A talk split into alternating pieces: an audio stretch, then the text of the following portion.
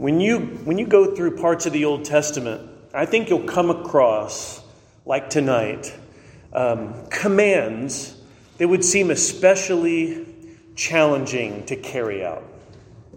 And not because of just the personal requirement laid upon you as an individual Israelite to obey, but how it impacts the relationships you have in your midst if you fulfill these commands. In other words, there are aspects of obedience to God that can be especially costly, especially demanding.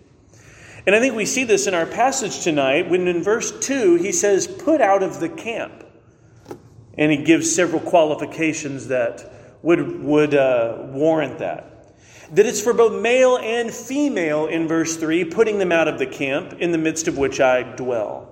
And then in verse four, they did so. And I can't imagine that was an easy thing to do, given that there are not age requirements or gender differences uh, in how this command is to be applied. But rather, whether they are male or female, if they have these particular elements of uncleanness, they are to be expelled from the camp. This must be an aspect of obedience that was difficult, not just on the interpersonal level, but even on the social sense of Israel's camp, knowing that there were people who were here last week who are right now outside the camp, and for how long. Now, Numbers five is very different from the previous four chapters. Um, Numbers five is not a chapter about counting. And the first four chapters had a lot of counting.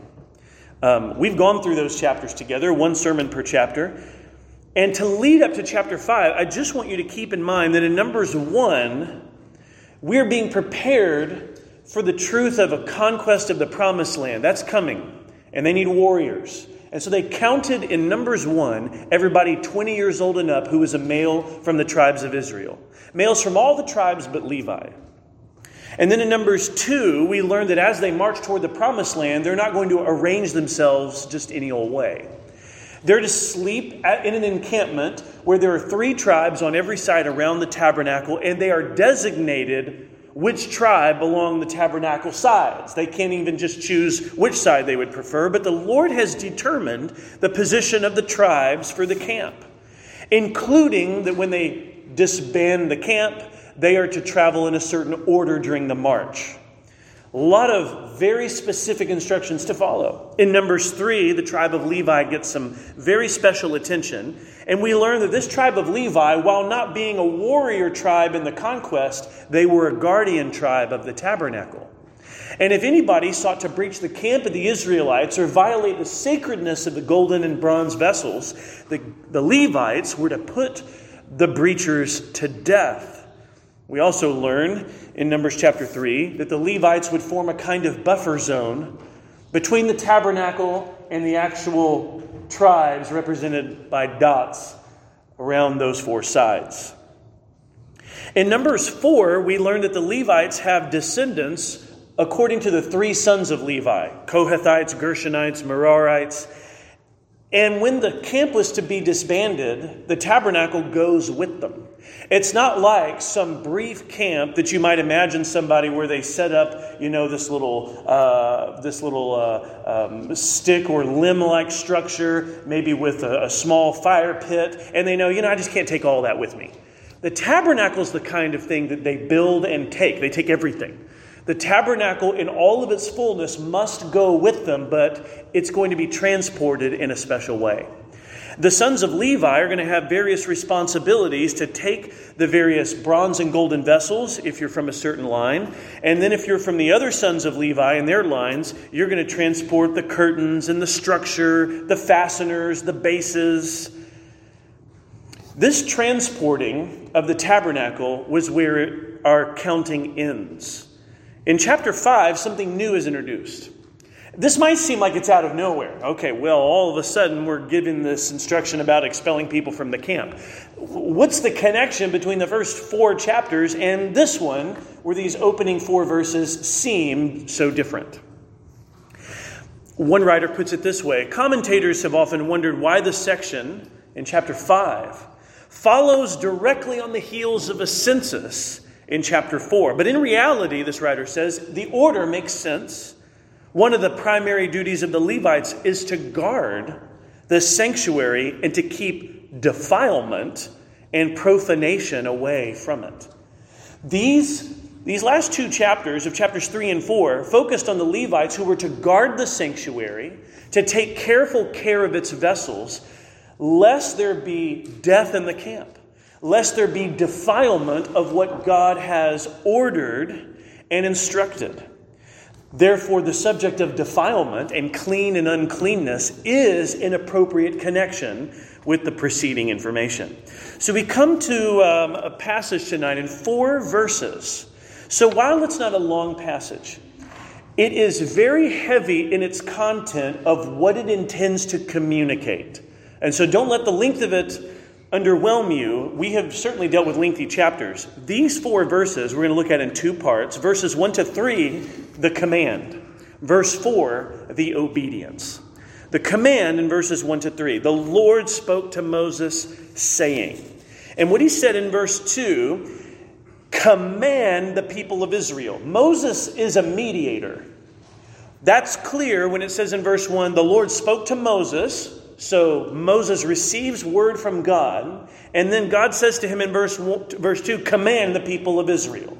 So if we look at the chain of command, the Lord has the authority over the Israelites. He's the holy king in their midst.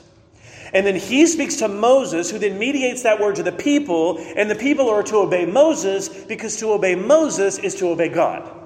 And so that's that's how this works by the means of representation and mediatorship. If they were to reject the command of Moses, it is tantamount to rejecting the Lord. To refuse the leadership and instructions of Moses is to rebel against the Lord. Now, of course, Numbers is going to include in later chapters that very kind of thing.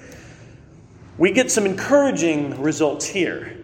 In chapter five, verse four, they will obey. It just will not remain that way. So in verse two, command the people of Israel that they put out of the camp. Well, what does that even refer to? The camp is a shorthand way of saying the setup around the tabernacle. That's their camp. Now, how many feet or yards did that extend? Well, the, the books don't give you that kind of detail. Um, what it does tell us or the number, or the particular tribes that are on each side of the tabernacle in their camp. But the centrality of Israel's camp is the tabernacle. And to remind ourselves about that, that's the portable wooden structure that represented the presence of God in their midst and had degrees of increasing holiness the further you went in. This camp, if I were to review just a few key things from Exodus and Leviticus, I would just want to remind us that this is an eastern entered Uh, structure. So you enter it from the east, and when you go into the tabernacle itself, holy place, H P here, the holy place can only be entered by priests. And then the most holy place, the M H P, can only be entered by the high priest once a year on the Day of Atonement. Exodus and Leviticus lay out for you the increasing holiness in this tabernacle structure. There's nothing magical about the wood, okay? There's nothing uh, superstitious or magical about the golden and bronze instruments. That's not the point at all. It's to say that with these instructions and the glory of God dwelling in their midst, these rituals and degrees or gradations of holiness communicate the approach of sinners to a holy God. That's what this symbolizes. So therefore the camp was a way of reminding the Israelites, even in their arrangement, God is the center of our communal life. That means you can be around the tabernacle in the camp, and you can also leave the camp. You can be considered outside the camp.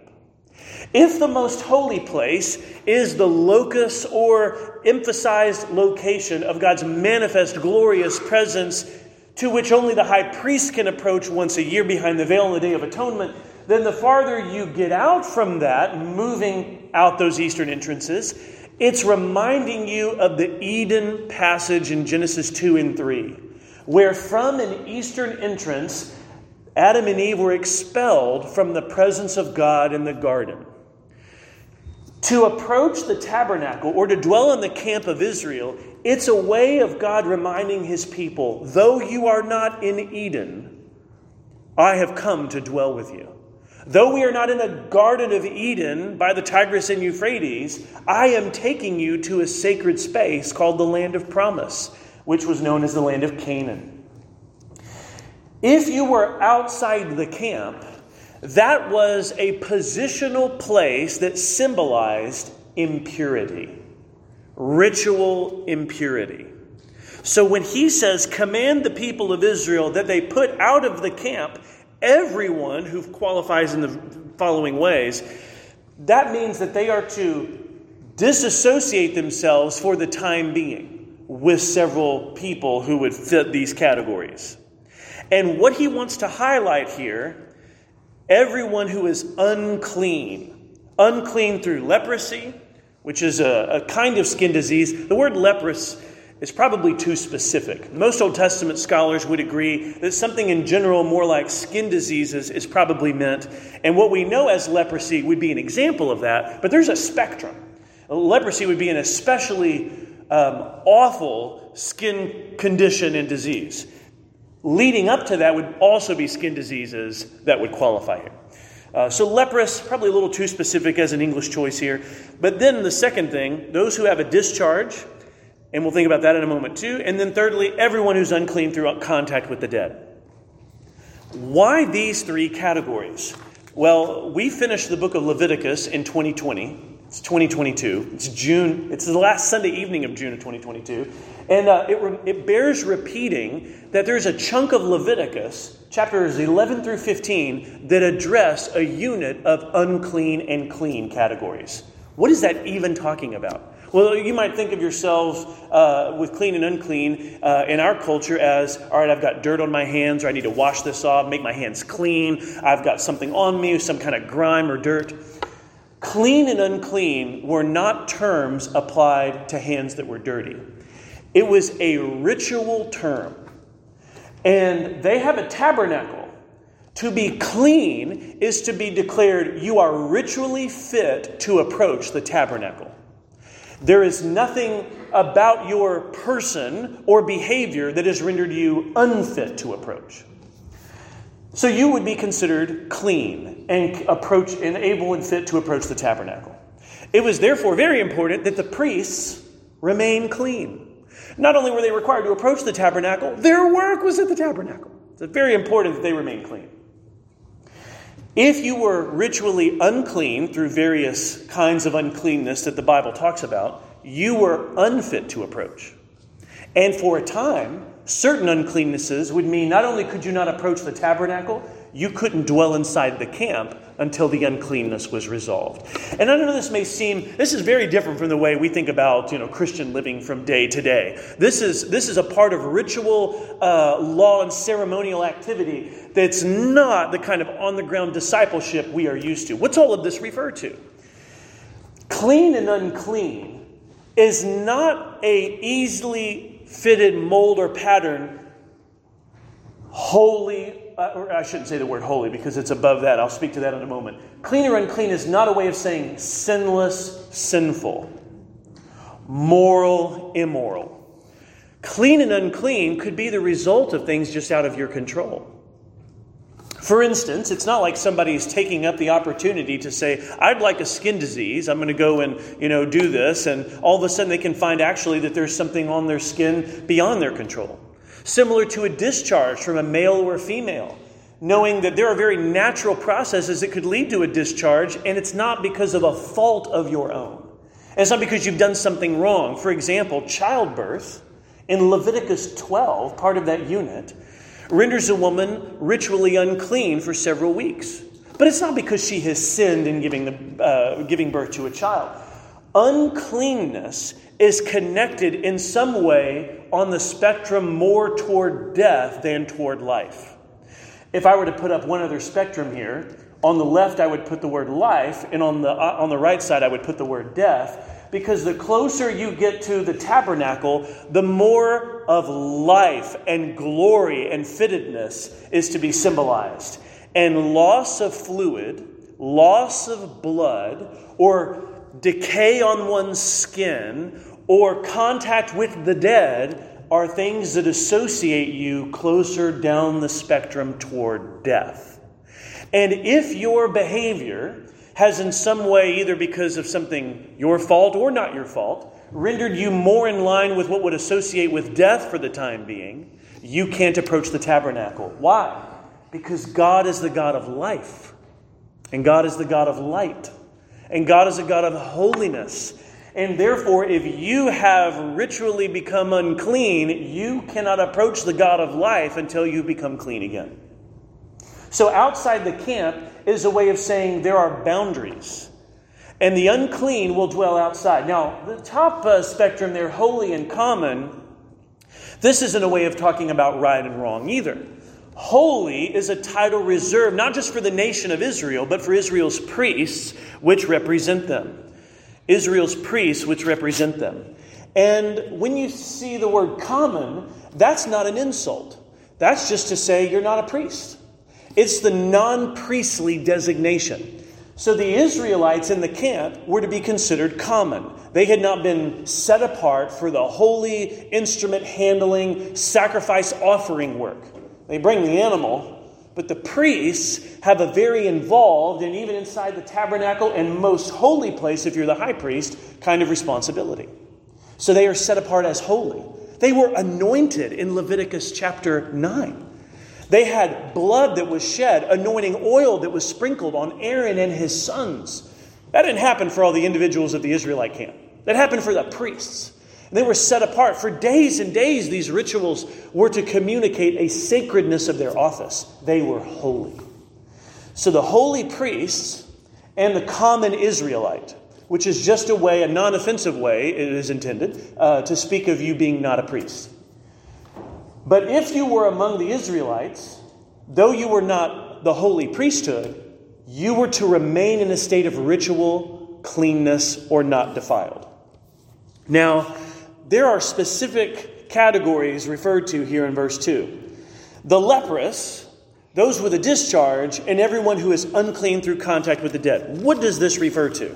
Well, you could become ritually unfit or unable to now approach the tabernacle if, first of all, you had a skin disease. I mentioned earlier that the word leprosy is a little too specific in our English translations. I think it should be more general, where you have various skin diseases, um, patches or scaliness to your skin that for the time being would render you unclean.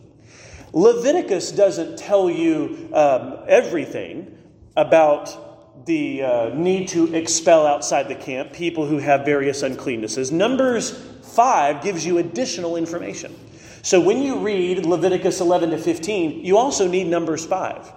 It elaborates on what needs to be expelled. Why would skin diseases be something identified? Well, let's just think externally for a moment of what's happening with skin disease. Whether there's an impression on the skin, some sort of callousness or fading or uh, chipping away, some sort of scab or ooze. And I'm not trying to be overly graphic. It's just to say your skin is not right in that area. Something's wrong. And if that area is persistent enough, and if that area is spread enough, it can cause a kind of exterior appearance that can lead to um, what could uh, commonly be called in that day. It's as if you are the walking dead. It's as if they look to you and they see that genuinely in your physical appearance, you are unwell. Something is wrong from head to foot, perhaps, and uh, or maybe just a part of the body. This skin disease, though not uh, limited to one particular part, but any parts of the body or over the whole, makes it seem as if you are outwardly wasting away. It is an image of the forces of death at work in the world. That's the idea. The idea then is that in your appearance, something is wasting away and needs to be restored. Now, nearly all the skin diseases of the ancient world um, would not last the entire lifetime of these people. Um, things could end up resolving. Things could end up healing. The priests in Leviticus were not doctors, though. Um, they would diagnose your situation and they would affirm, yes, you have this particular skin disease, but it's not like they could heal you. It's not like they could say, okay, now come over here, I'll lay my hand upon you, and, you know, I'm going to pronounce you clean. No, that didn't happen in the days of the priests. It happens in the days of Jesus. And so the priests are not healers, they're diagnosticians. Is that the right word? And uh, after they pronounce what you have, they tell you you're going outside the camp. And then when you believe that is resolved, they will confirm that and you're back into society. Uh, so that's the first category. Then the second category, discharge. Well, there are various reasons that uh, whether it's through the monthly cycle of the woman or through sexual activity, uh, there can be emissions and discharges of blood for both males and females that Leviticus chapter fifteen talks about. I should say Leviticus twelve and fifteen. So two passages, two chapters in that unit of Leviticus designate the truth that in the bodies of men and women, there are discharges that represent loss. All right, so what's the deal about that? We've thought about the outwardly wasting away. This, this, this skin disease topic is supposed to represent. What's the deal with the discharges of blood or emissions? Well, because emissions, let's say in particular an emission of semen to represent the uh, potential for life, the loss of that would be the opposite of life. Or to say that uh, the loss of blood during the monthly cycle of the woman, if you think about how if you lose enough blood, that the emptying of your body of blood is to push you closer down the spectrum toward death, you can recognize, well, while anybody might have emissions and while anybody might have blood for different reasons, if you have enough of it, that loss of life becomes really paramount. In fact, you you obviously know, as I do, that there are emergency situations that involve the emission of fluids and blood in somebody's body that have killed people. And that's because the loss of these fluids and blood don't represent the life end of things. It represents the, the death end of things. It's the pouring out of life unto death.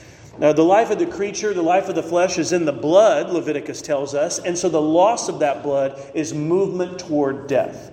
That means, friends, that somebody who has this kind of discharge, specified by Leviticus and elaborated on here, they are not on the life end of the spectrum and so are not ritually fit to approach the tabernacle.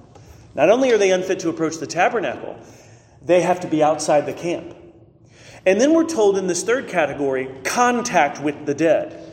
Now again, this is not primarily a moral issue where you have done something wrong with contact with the dead. There is the case that you're not to uh, come across dead animals in Leviticus eleven and then approach the tabernacle. In Leviticus eleven, twenty-four and twenty-five, if you come in contact with a dead animal, that carcass defiles you ritually. It doesn't designate you as sinning in that moment. It just means you can't approach the tabernacle.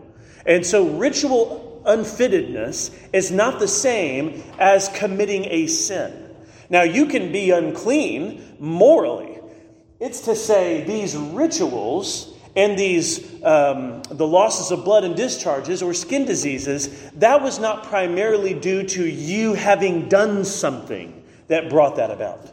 But it does symbolize the larger truth about why these things even exist.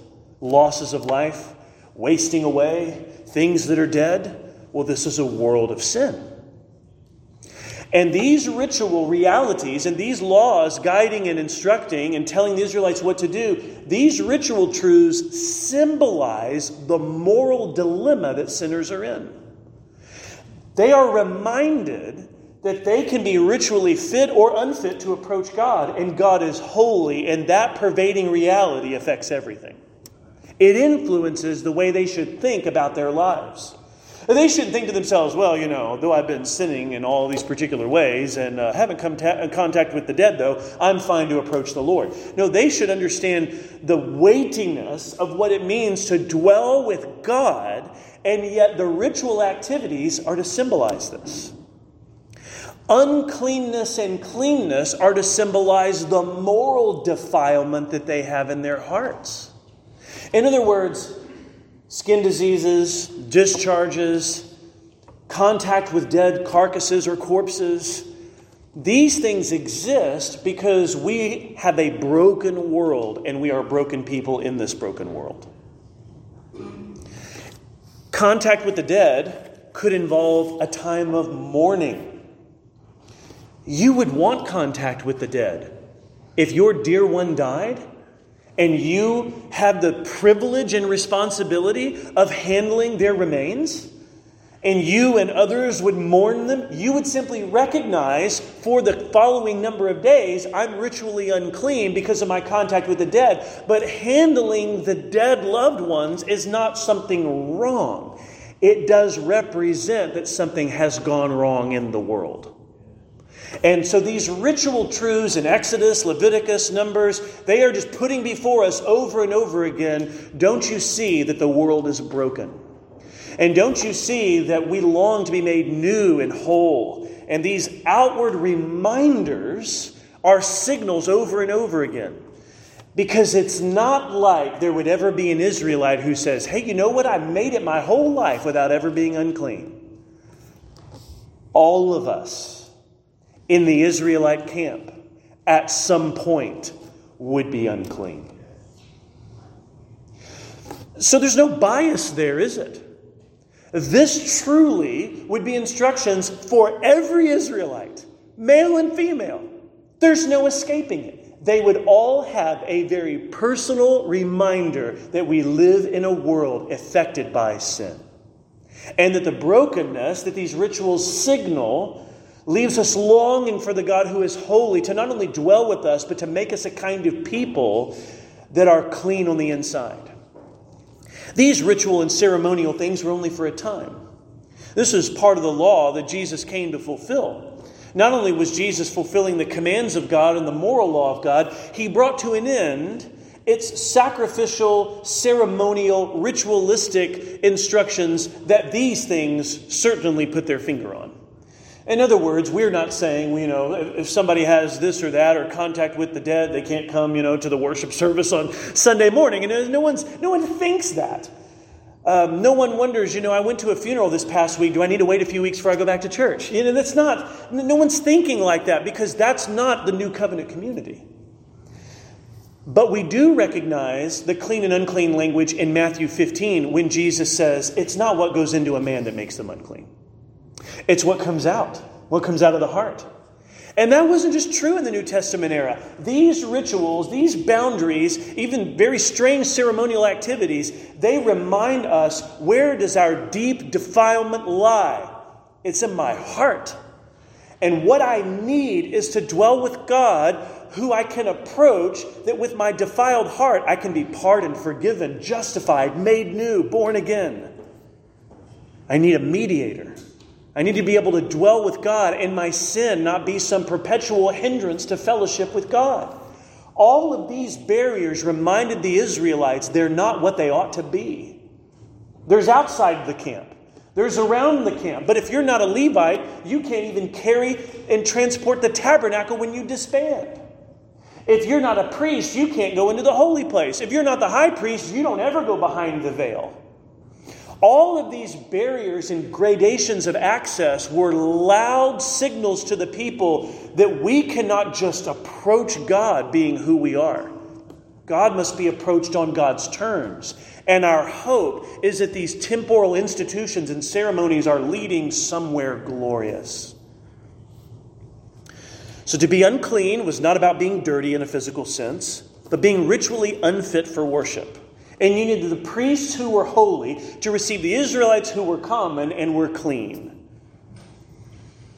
Now, what verse two says is it tells us to put out of the camp those who have these categories. And what we learn in Leviticus eleven through fifteen is that when the skin disease is resolved, whatever is fading away or problematic on the area, when that's resolved, you re-enter the camp. Um, when the discharge ends, you re-enter the camp. When the period of uncleanness after contact with the dead is over, you re-enter the camp.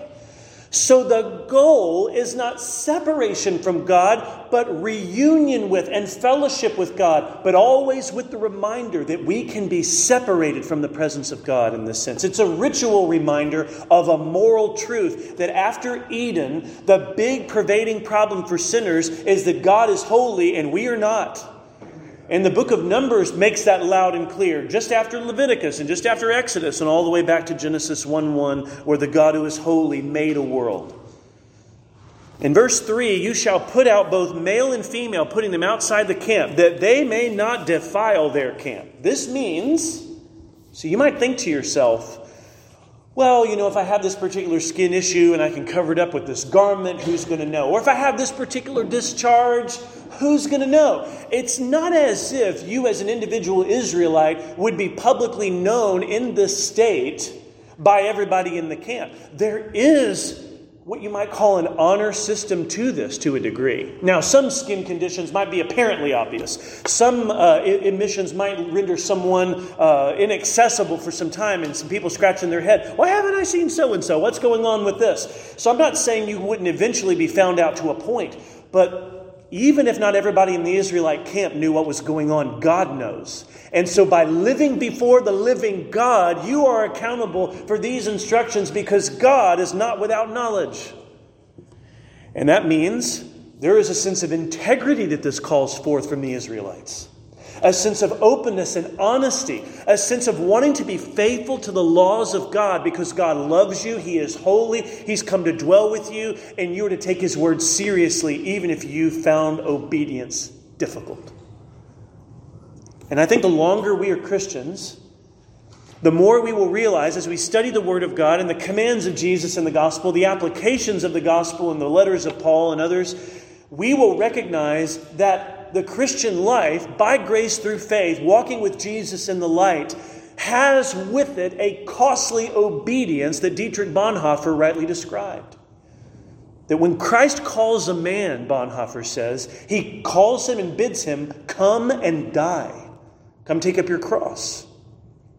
And that image of costliness is appropriate because if these Israelites claimed to know God, worship God, and did not care of the commands of God, did they really love and worship and honor God?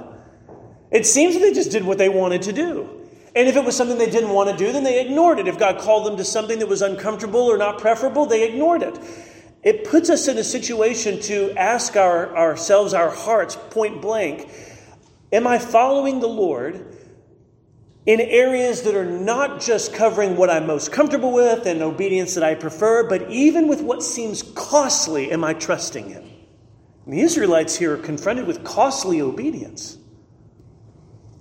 You shall put out both male and female, putting them outside the camp, that they may not defile their camp. Why is it that their camp could be defiled? Well, that's because it's not just any camp, is it? It's not like any camp you and I have ever been a part of whenever we've gone or traveled or slept anywhere in the outdoors. It says in verse three, at the very end of it, and here's the moneymaker, it's in the midst of which I dwell. There it is. That is what explains why the camp can be defiled by the uncleanness of the people if not attended to. If they have uncleanness and don't deal with it, though it had not initially been a moral issue, it becomes one. And the reason it becomes one is not because their skin disease or their discharge or contact with the dead is their fault. It then becomes a moral issue because God has made commands and they've said, I will not follow them. And if they think the Word of God does not apply to their situation, then they have made a moral issue what initially remained a ritual fittedness issue. God says this camp is that in which I dwell. And that sets it apart. That sets it apart. It means this camp is to be holy. This camp is to be comprised of Israelites who were ritually fit, who attended to the elements of impurity that were signals of what reminded them we're in a broken world and we're broken people in this broken world. And no Israelite could ever go their whole life and say, oh, I've never had any impurity. It'd be a statement of total dishonesty. It's like what John has to address in First John one and two. If, if someone says, well, I've never sinned, well, they lie and they don't live by the truth. It's to remind us of our moral defilement with which the Lord deals later in His Word.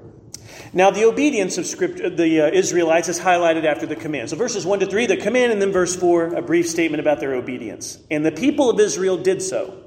They put outside them. The, they put them outside the camp. As the Lord said to Moses, so the people of Israel did. We look at this and we see they have engaged then in a costly obedience. They followed through. This could not have been easy. This would have meant women separated from their husbands. This would have meant fathers separated from their children. This would have meant neighbors and friends separated from time, for uh, periods of time. This would have been logistically, practically difficult. The relational implications are not small. And yet the obedience of the people is highlighted here. We would love if this obedience was the trajectory for the rest of the book. But they're starting well. As the Lord said to Moses, so the people of Israel did. Now, what's remarkable, when you trace the storyline of Scripture out of the Old Covenant and into the New Covenant ministry of Jesus, all of this language of clean and unclean and the Levitical laws and the regulations and numbers about who's in and who's out, all of this stuff informs the ministry of Jesus. I love the Gospels more because of studying the opening books of the Old Testament. It is astounding how much Leviticus and Numbers helps us see better, with clearer light, the ministry of Jesus. For example, Numbers five gave you three categories, right? The leprous, those with discharge, and contact with the dead. Well, listen, there are miracles associated with each of those topics. Think about this with me. It's amazing. And it's different in the new covenant work of Jesus. Because Jesus doesn't go around exiling and expelling the ritually unclean. He brings them in and restores them. This is so different.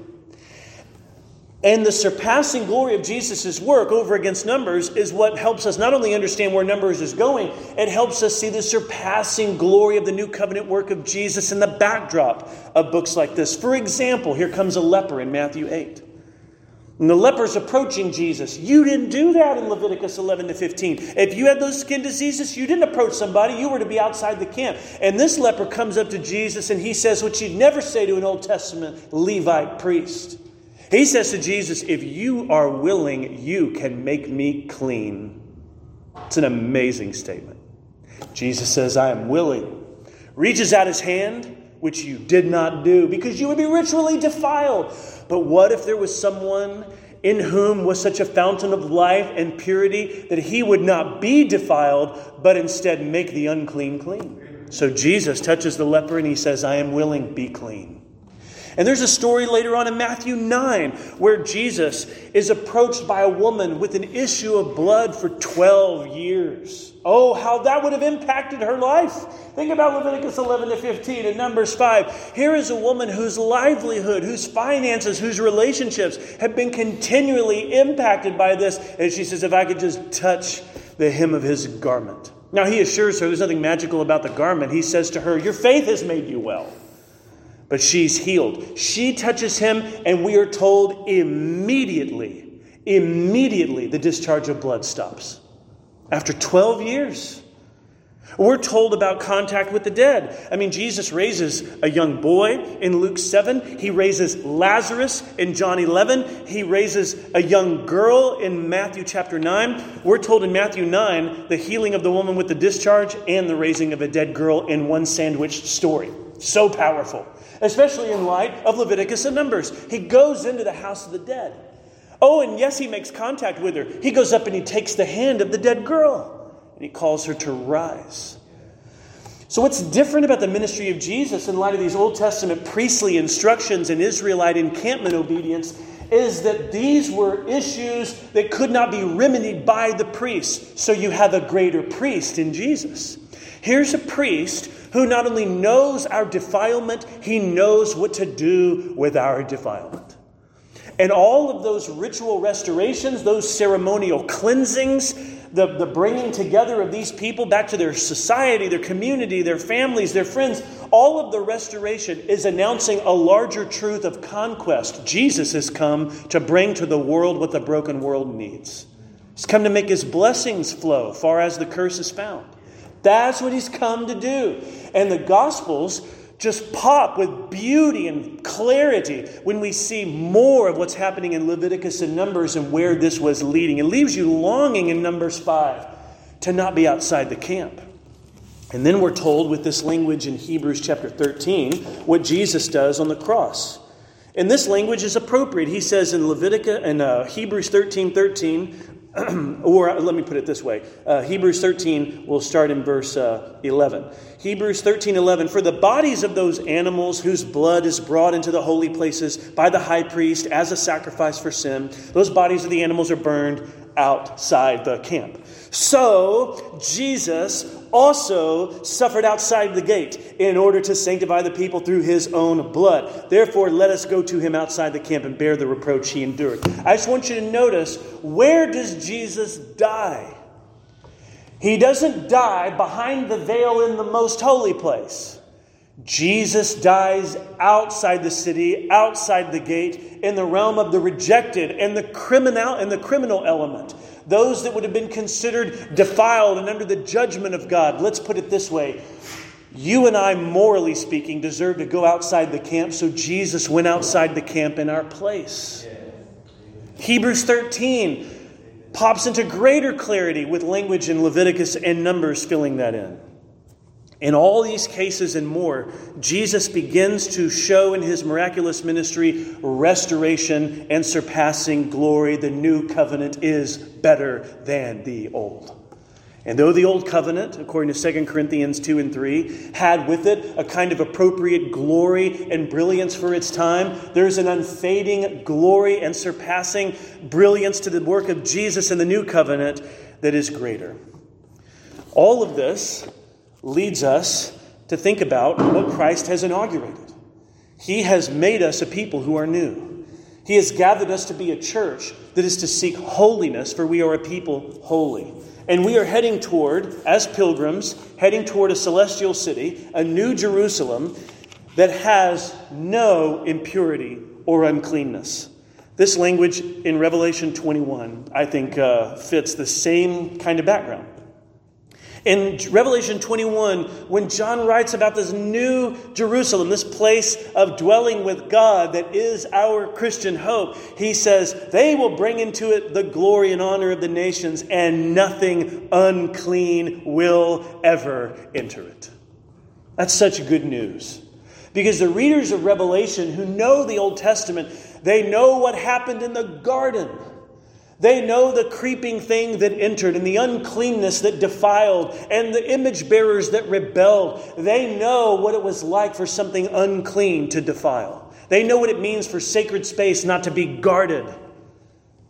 And so this tabernacle is a way of God saying, guard the sacred space, and we're heading toward a promised land and ultimately a new heavens and new earth, a new Jerusalem in which nothing unclean will ever dwell. And it's not because there are gradations and barriers.